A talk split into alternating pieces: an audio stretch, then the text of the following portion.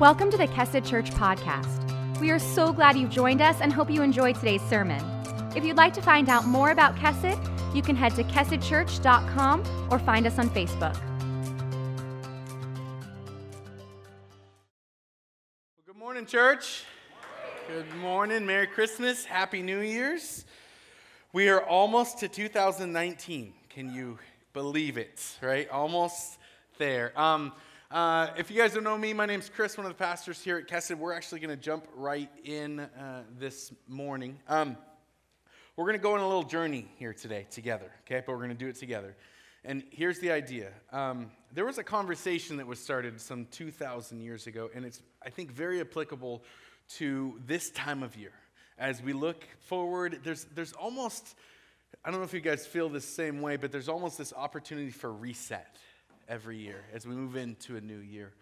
And uh, the Apostle uh, Paul kind of talked a little bit about this, about this life of a Christian and how we are to live it, and a little bit of what it means to live in this life. And so we're going to take some time and uh, I'm going to let him preach the message here today, and I'm just going to be... going to be your guide through that journey um, a little bit. But here's what I'm going to ask as we dive into this. Um, has anyone here started to think about a New Year's resolution or a goal or anything else? Okay? Don't worry, I won't make you share it, all right? I'm going to ask you to pause it, all right?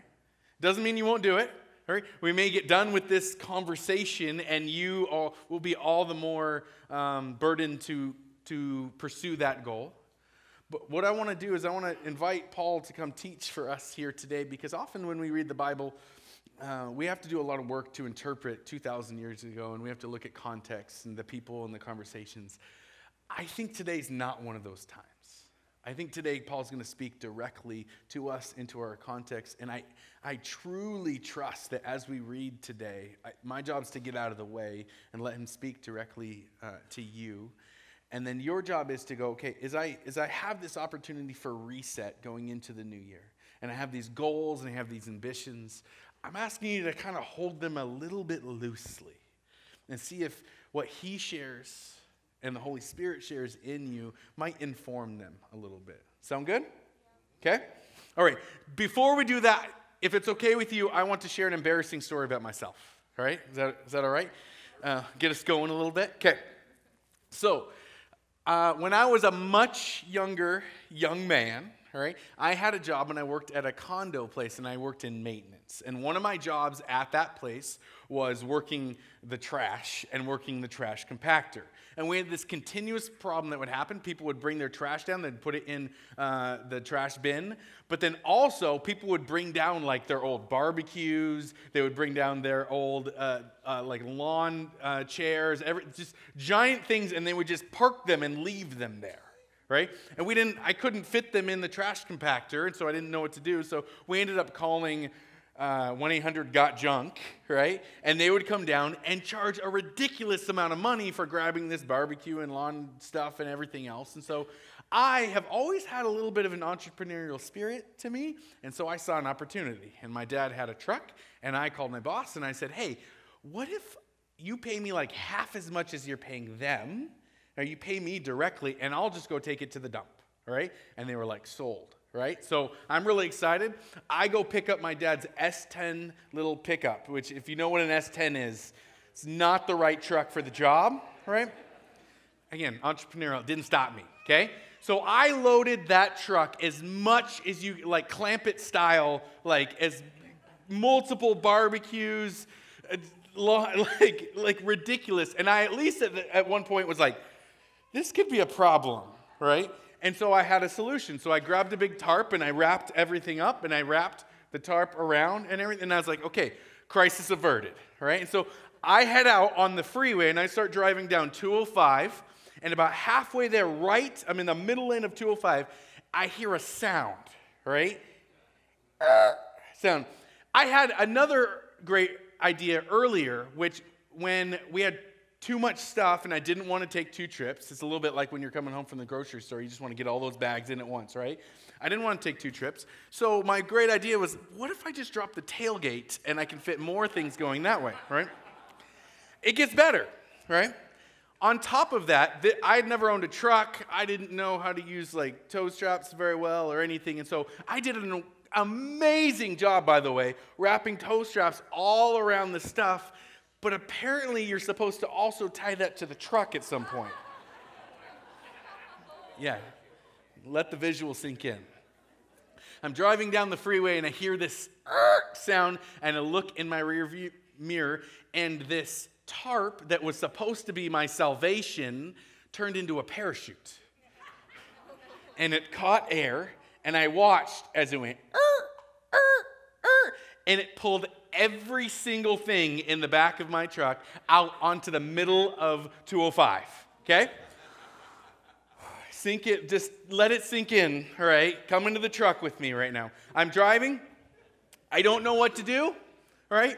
So I drive a little bit farther, and I just pull over, and everything hit and spread to where, again, if you can drone view this thing, okay? Look at where I'm at. All right, I'm up like a couple hundred yards up, pulled off to the side of the road. There is an entire freeway full of barbecues and everything else, and then every car on two oh five is stopped, all right? That's me, and I have a decision to make. What do I do? All right, got an angel on this shoulder and a devil on this shoulder, and I'm like, I could probably make a run for it. But I did the right thing, and I called nine one one. Now, I wasn't completely honest when I called nine one one. Again, younger Chris, right? So I, I just said, hey, someone dumped some stuff on two oh five. You might want to call somebody, right? And they started asking me questions where this is at. And then eventually she asked the question, which is, did you get a look at who did this or their license plate? And I sat there, and again, I'm looking at the angel and the devil, and I'm like, yeah, I did. Like, I answered correctly, and then finally I said, it was me. About two or three minutes later, a police officer shows up, and it was like the longest two or three minutes of my entire life. He starts hucking things, and just one by one, think of how long that would take, one guy just hucking stuff off, and he moves it, and then he starts traffic, and then one by one, all right, because I'm not that far ahead, one by one, every single person just comes by and stares at me and gives me this like look of shame and judgment and meanness and all the above. And I had to endure that. All right, you can you can you can have a heart for me in this, all right? And then eventually the police officer came up and just was like, what were you thinking? All right. And to which I just said, give me the ticket, right? Just like, I, I just was done being in that situation. And I learned an incredible lesson, an incredible lesson, my early twenties self. I wish I could say I was like sixteen, but I wasn't, right? But I learned this incredible lesson that most of you guys know, which is this. It isn't just that you attach something well, but you, had, if you, if you have precious cargo that you need to move, right? You need to connect, well, you need to also connect it to something strong. Right? To anchor it to something deep that can hold that, right? I learned an incredible lesson there. I share this story. I, in this two thousand eighteen, I've attempted to, when I uh, spend most of my time in the Bible, in the New Testament, and what I've tried to do is not just zoom into stories and, and as much like individual interactions, but I've tried to zoom out and look at the grand narratives. And one of them I saw continuously was this. When Jesus taught over and over and over again, his, his goal wasn't just love for this person. There was a, there was a deeper goal in, involved in that. And he, he spoke into where people were connected to things, to people, to their view of God, their view of themselves, right? And he continually spoke into people in a place where they had a connection that wasn't going to work for the long term, right? You see him speak to the rich young ruler, and he said, you have an unhealthy connection to your money and possessions. This young man came to him wealthy and said, I want to follow you with my life. And Jesus looked at him and looked at the connection that he had with those possessions, and he said, that stuff's got to go before you can ever give your full self to me, because you can't. Your full self isn't here, all right? He spoke to the religious leaders, and he said, you have an unhealthy connection to the law, where you are You were almost obsessed with following the rules, to, the letters to a T, and, and Jesus is saying, you're missing the love and the grace that's the foundation of all of it. He speaks to his own disciples, and he says, you have an unhealthy connection even to your own importance. As you usher kids away from me, as you argue about who's going to be the first in the kingdom, you're missing out on what's important. You're the type of connection that's going to bring life and get you where you need to go. So Paul talks about this in the New Testament in the in the book of Galatians. And I and I read the book of Galatians in a new kind of um, way this week. I actually read it in the Message version, which is not where I normally read the Bible. And uh, this was one of those times where I felt like the words of the Bible didn't need a lot of interpretation, as I said earlier. I just needed to read it and let it sink in. So what I'm going to do is I'm going to let Paul teach us a little bit, and then we're just going to dive into what this means for our life, okay? We're going to dive into Galatians five, verse one, and we're going to go on from there. And it says this: Christ has set us free to live a free life. So take your stand. Never again let anyone put a harness of slavery on you. I suspect you would never intend this, but this is what happens. When you attempt to live by your own religious plans and projects, you are cut off from Christ. You fall out of grace. Meanwhile, we expect, expectantly wait for a satisfying relationship with the Spirit, for in Christ neither our most conscientious religion nor disregard of religion amounts to anything. What matters is something far more interior, faith expressed in love. And a few verses later, he says this: it is absolutely clear that God has called you to a free life. Just make sure that you don't use this freedom as an excuse to do whatever you want to do and destroy your freedom. Rather, use your freedom to serve one another in love. That's how freedom grows. He said, when you serve one another in love, the natural product of that is freedom. And so the idea is that love is not our end goal. Love is actually the vehicle to our end goal.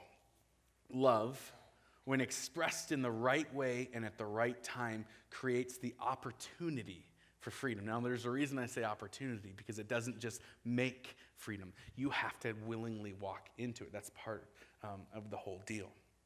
Now, when we look, so let's, we're going to do a couple different mini journeys inside of our journey together. So the first one is to understand, we talk a, a lot about love here at Kesed and hopefully in any faith community, right? But here's the crazy thing, and you've probably heard this before. Um, we have one word for love in our English language. And so um, there's certain, I really love Black Rock Coffee. Like, I really like it. Or I, I, sorry, I love it. I also love my wife. I love my son. I love our dog, Max, right? I love reading books, okay?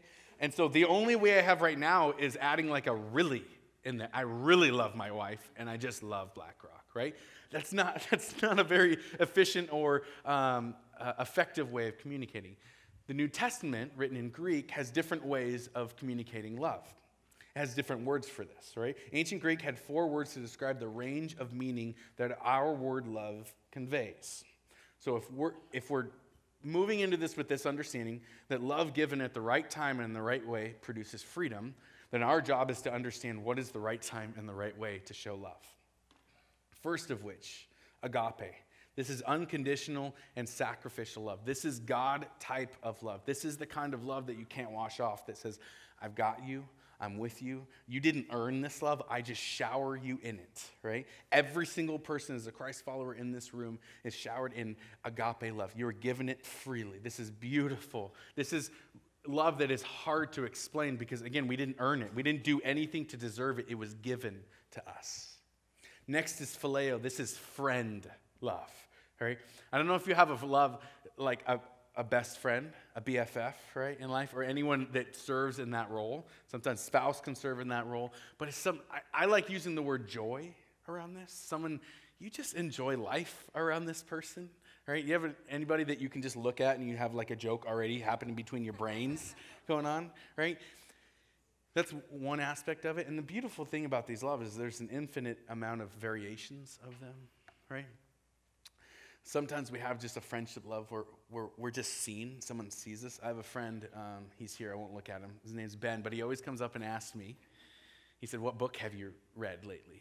And he knows that I'm a nerd, and we're nerds together, right? And he knows that I have just been itching to talk to somebody about whatever I just read. I love, like, it's kind of one of my things is reading and learning and um, really crazy and obscure stuff. But, like, It's one of my weird ways as a friend, I feel very seen when someone's like, what did you already learn, Harry? And all of us are unique in this way, but friends have this way of like seeing that in us and just saying, we just have this beautiful connection together. Storge is family love. Often this is kind of a parental type of love, right? This is a love that says, I'm going to sacrifice on your behalf. This is the kind of love that says, no matter what's going on in between us, we might have conflict, but you're coming over for Thanksgiving and we're sharing a turkey leg, right? It doesn't matter, all right? It doesn't matter if we don't see eye to eye that you're mine and I'm yours. We're, we're linked together. And finally, eros.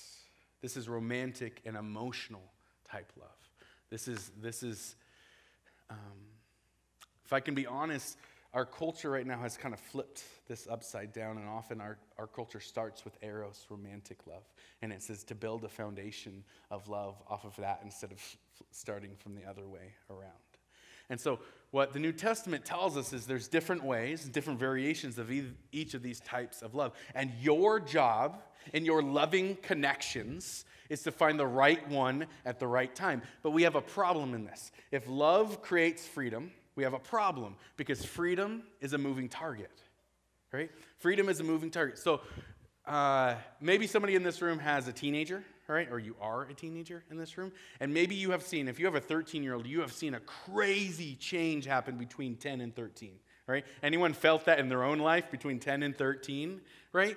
So there's this crazy thing that happens when you start, and with a ten-year-old, you're basically bringing mostly parental love to them. You're giving guidance, support, encouragement, right? But then as they become like teenagers and they get a little bit older, there's this weird things that has to happen, and it is our job, Jesus and, and Paul tell us, to acknowledge the shift, right? Where, yes, I'm supposed to bring my parental love, but I have to shift also kind of into a friend space as well. And I have to, to create the space for them to become their own person, right? If I stay just in a parental role, all they're going, all I'm teaching them is to come back to me to know what to do. The problem is, at thirty-seven, that becomes a, a real problem, right? And so this is the unique perspective. Our job is to pay attention, right? How many uh, husbands in the room, um, if you've ever, there's this, there's this drive in us if we notice maybe our spouse or someone that we love crying, all right? Our first thing is, who do I punch, right? Because we just want to solve the problem. And oftentimes we just want to walk in and say, tell me the problem, and it's it's a math equation, so you tell me what's wrong, and I'm going to tell you two what's right, and that's going to equal one more what's right than what's wrong, and we're good? Can we move on, all right? So many of you ladies just shook your head as I looked at that, right? Because the problem is, is us as husbands, we come in in a parental role of, of um, we think wisdom, but not, right? And what you're asking for is more of an agape love that just says, I'm with you no matter what, right? I know the answer's there, and, and I'm going to be an encourager to you, but it's not my job to fix it for you. It's your job to find it, and I'm going to be the biggest cheerleader of your life to find it. And so this is the hard thing, guys, is that it, freedom moves around, and, our, and we have to stop, and we have to adjust, and we have to assess, and we have to kind of take inventory of, okay, what does love look like now? Like, what would it look like in this space? Because yesterday it looked like this. Yesterday, uh, my wife and I, we were best buddies, but now she's going through this thing in her family, and now my job isn't to bring a joke right now. My job is just to bring my presence. And so that over and over and over again, this is the life of the church. And see, us as a church, our job is to be a living example of this. Our job is to show the world what living in freedom looks like. We have some problems with this, though. I think we would all have to be honest and say, I don't live every second of my life completely free. And I don't even know how to get there. Paul continues in verse sixteen. He says this, my counsel is this, live freely, animated, and motivated by God's Spirit. Then you won't feed the compulsions of selfishness, for there is a root of sinful self-interest in us that is at odds with the free spirit, just as the free spirit is incompatible with selfishness. He says, one of the things you need to notice that if you're if you're being loved well and you're receiving love well, and even loving yourself, well, we're going to get into that a little bit later, one of the fruits is going to be freedom. And in that freedom, freedom expels selfishness. It expels it, right? again, as a church, we have to admit, and we have to get this through our minds and our hearts, that we are literally living in a counterculture here. We have to create a counterculture that the currents are moving in different directions, even though the outside current of this world wants us to move in a certain direction. So depending on where you go right now, right, most of the places, most of the businesses that you go to, the movies that you're going to see, everything is catered to get your attention, right, to get your money, right? So they want you to feel good, right? All I want, I want this thing out. They're not going for freedom for you. That's not the end game. The end game is your finances or your attention or your information or anything, right? We need to be aware of this. And if we're not careful, right, the expectations that we have for the businesses that we interact with and the things that we interact with and the entertainment that we interact with, they, they get projected into this space. This space is supposed to be different. And when I talk about this space, I'm not just talking about this room. I'm talking about all the spaces in between us as Christ followers, our relationships. This needs to be different. And that's hard because that means we have to be so perceptive and so aware that I'm not just I'm not just going along with the flow. Um, this week, we came across a video. We actually watched it as a staff and chuckled a little bit um, about just how that could even come into the church. So I want to watch a little video that I think you guys uh, will like and laugh at a little bit, and then we're going to talk about what that means um, for our lives. All right, so check this out. Tired of having to wake up, get dressed, and drive across town just to attend your favorite service? Introducing Virtual Reality Church. Start by choosing a church building that meets your needs. Tired of the stress of having to choose a Sunday morning outfit? Never make a fashion mistake again, because Virtual Reality Church will style you based on your denomination. Not a people person? Select the introvert experience to completely eliminate the welcome team, meet and greet time, connect cards, and that awkward hold hands with the person next to you thing we still do. Next, personalize your morning by choosing the worship experience that you want. Feeling a touch of white guilt? Add a minority worship leader. Custom options even let you tailor the skinniness of your worship leader's jeans. Finally, no more having to endure songs that you don't like. With Virtual Reality Church, you're in charge. For the sermon, choose the amount of conviction you like and we'll select a pastor for you. We'll even let you tailor your sermon topics so you'll never have to attend a Vision Sunday or a sermon series on giving. And never worry again about dozing off during the sermon. With Virtual Reality Church, you can sleep as long as you want. Kids being bad in nursery? Who cares? Worried about missing a football game? Enter your favorite team and we'll provide notifications when the game is starting. Never miss a kickoff again. Want to go forward for prayer? Well, if you selected a Pentecostal service, always stand in front of a mattress. Even connect your social media accounts and we'll post for you. Get credit for being super spiritual all from the comfort of your couch. Finally, an option for people asking the question, how can I make Sunday morning even more about me? Virtual Reality Church, the future of church attendance. Be honest, how many of you are like, is this real? Like, can I sign up for that right now? Right? Oh my goodness. The skinny jeans is what got me.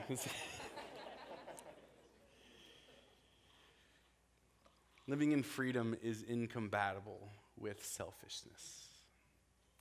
First Corinthians tells us that love does not insist on its own way. Yet if we're not careful, even the The beautiful expression that we have as we come together becomes, well, an insistence on our own way, right? Uh, every once in a while, we have the most amazing worship team, but every once in a while, someone will have a critique about worship, right? And and they'll share something that they didn't like, and I'll just ask, um, well, how did God feel about it? And they'll kind of look like this, and I was like, well, it, it wasn't for you in the first place. Right, but isn't it so easy to go to that space? Because that is the rhythm of our culture, as it is about me. And we have to actively push against that, right? We are in bondage even to our own selfishness. We need to be aware of this. Beyond this, we need to be aware of this in our own relationships. Thomas Merton said, the beginning of love is to let those we love be perfectly themselves, the resolution not to twist them to fit our image. Maybe you've never said this before, all right? But maybe you've thought it, or deep down in your own words thought it, but you've been in a conflict with someone that you loved, and deep down you're like, this would be a lot better if you were just like me, all right? The reality, that's That's not the way in which God created this world to live. He has given us a uniqueness that is beautiful, but it takes a specific skill and art, and I would even say discipline, to be able to acknowledge that and encourage it in others. It takes a specific type of freedom to know who you are and say, I'm rooted in who I am, I know who I am, and you're like that, and I'm like this, and that's okay. And I'm not here to get your approval, right? I would love it, right? I would love to be connected to you in a way, but so many of us, we have these we have these bondages, we have these connections that are not doing justice to us, and Paul talks about that as well. He says this in verse nineteen through twenty-one. It says, it is obvious what kind of life develops out of trying to get your own way all the time. And I'm going to read this, and again, receive it, right, as Paul talking to you. You're, there's something for you in here, I promise. He says this, it is obvious what kind of life develops out of trying to get your own way all the time.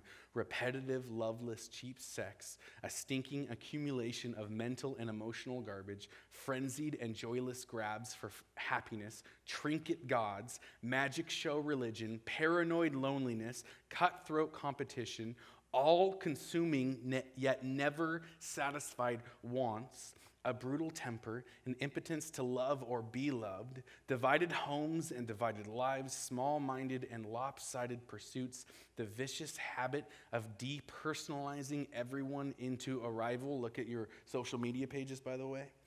Uncontrolled and uncontrollable addictions, ugly parodies of community. I could go on. This is two thousand years ago. two thousand years ago. But luckily, he says there's hope. But what happens when we live God's way? He brings gifts into our lives, much the same way that fruit appears in an orchard. Things like affection for others, exuberance about life, serenity. We develop a willingness to stick with things, a sense of compassion in the heart, and a conviction that a basic holiness permeates things and people. We find ourselves involved in loyal commitments, not needing to force our way in life, able to marshal and direct our energies wisely. I'm just going to get out of the way and let him speak. This is why I asked you to pause your goals for the next year, right? Is a six-pack going to be a good way to marshal and direct our energies wisely? Is it going to give you freedom? I'm not saying it's not, right? But is there a way to ask to frame the question a little differently? Not how do I get fit in this new year, but how do I have freedom in my own body? How do I have freedom in my appearance? How do I have freedom from the comparisons that I have for the rest of this world and the people around me? What would freedom look like for me? Maybe another way to ask the question, and maybe this is where your goals and your ambitions for the new year should come out of, what, where am I not free? Where am I not free? The fruit of love is freedom. Um...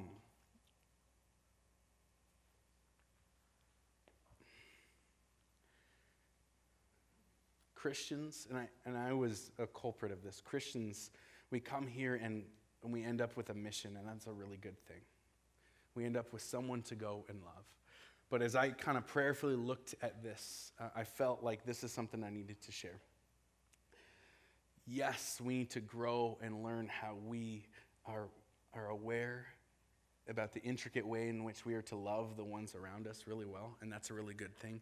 But as I kind of looked around and and took inventory, I saw an epidemic of a lack of a, agape, unconditional love of ourselves.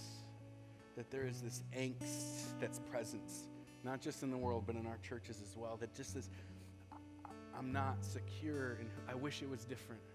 There's this consistent message that I'm not enough, and that I'm not good enough, and I'm not farther, farther. Um, I should be farther along in the journey. Now, Paul, he started the conversation by saying, you are free. So that's, you are free. And then he said, so live in it. That becomes the hard part, all right? I don't think, if you're a Christ follower here, I don't think you're arguing with me that Christ has set you free. But the, but the, the, the really hard journey is to live that way. And so each and every one of us has a little bit of homework leaving here today.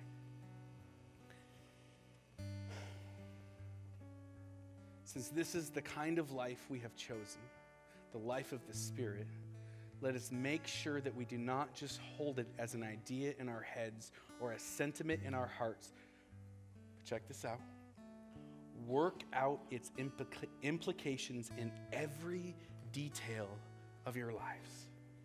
That means we will not compare ourselves with each other as if one of us were better and another worse. We have far more interesting things to do with our lives.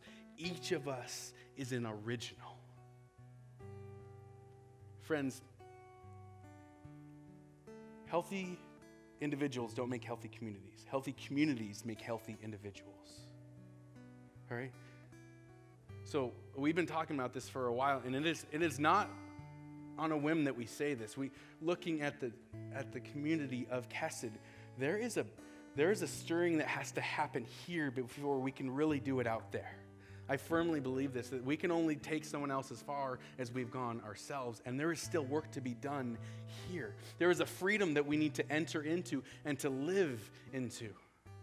I sat with a friend today, this last week, and they asked this question. They said, you know, what, what would you recommend for me? And I know them very well, and they're one of the most servant-hearted people in the world. And I said, you, maybe a, a healthy thing would be to get a, a note out on your phone and write down every time you do something you didn't want to do, right?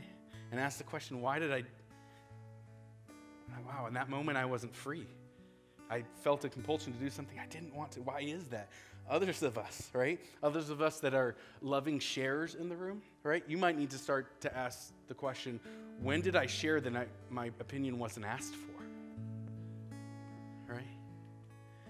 There is a freedom out there for us, but I promise it's on the other side of wherever you're not free.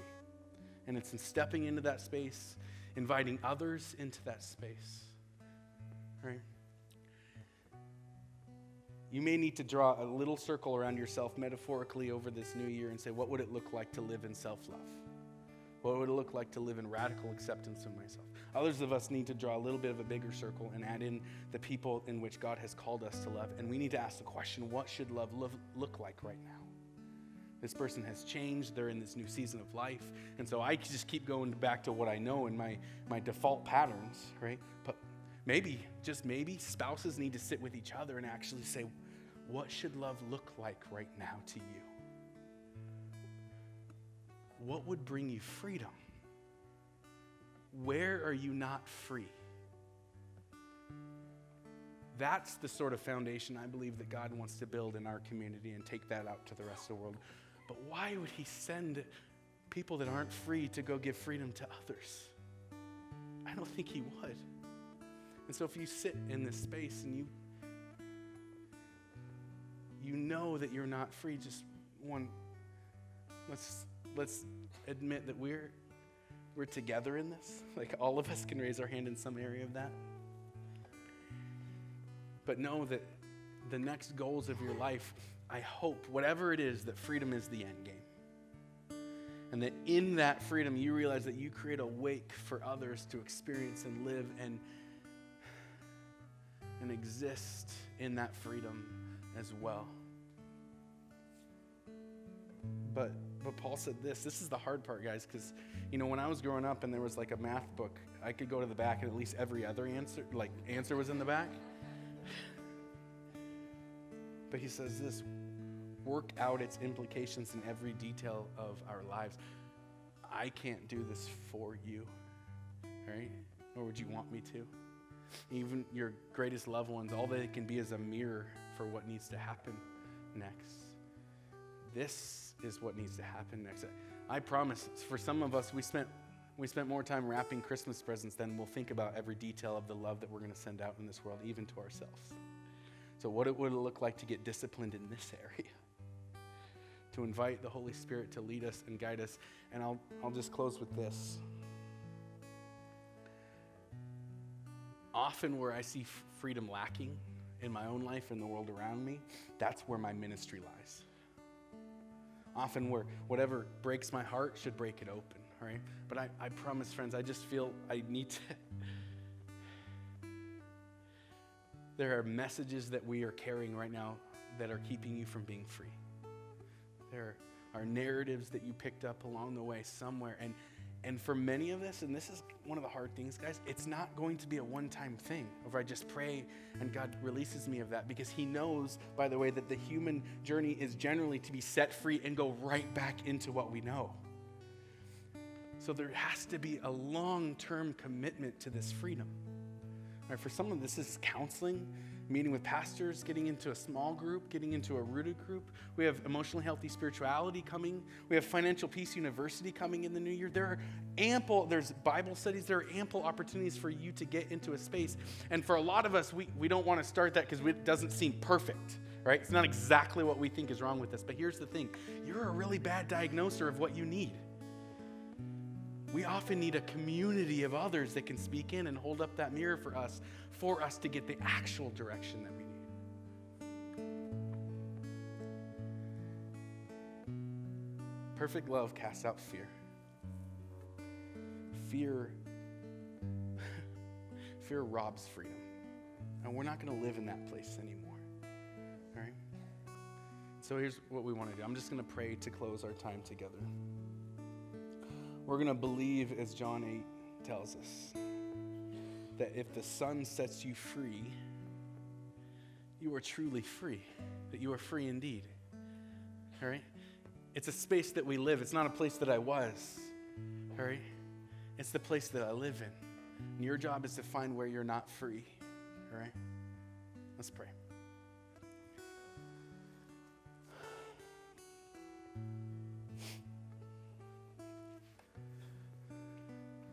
Lord, I want to live in your freedom, and I freely admit that that's not where I always reside.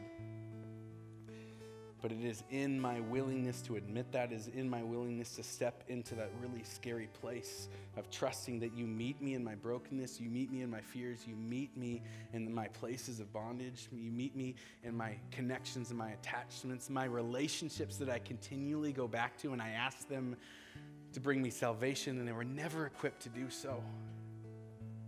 I lean back into you, but hopefully, Lord, I do so in a new way. I risk out, and I, I don't go back to what I've always known, but I move into this new freedom that I, I'm not sure how to live in, but I know that you meet me in that place, and each step you walk with me, with your agape, covenantal love.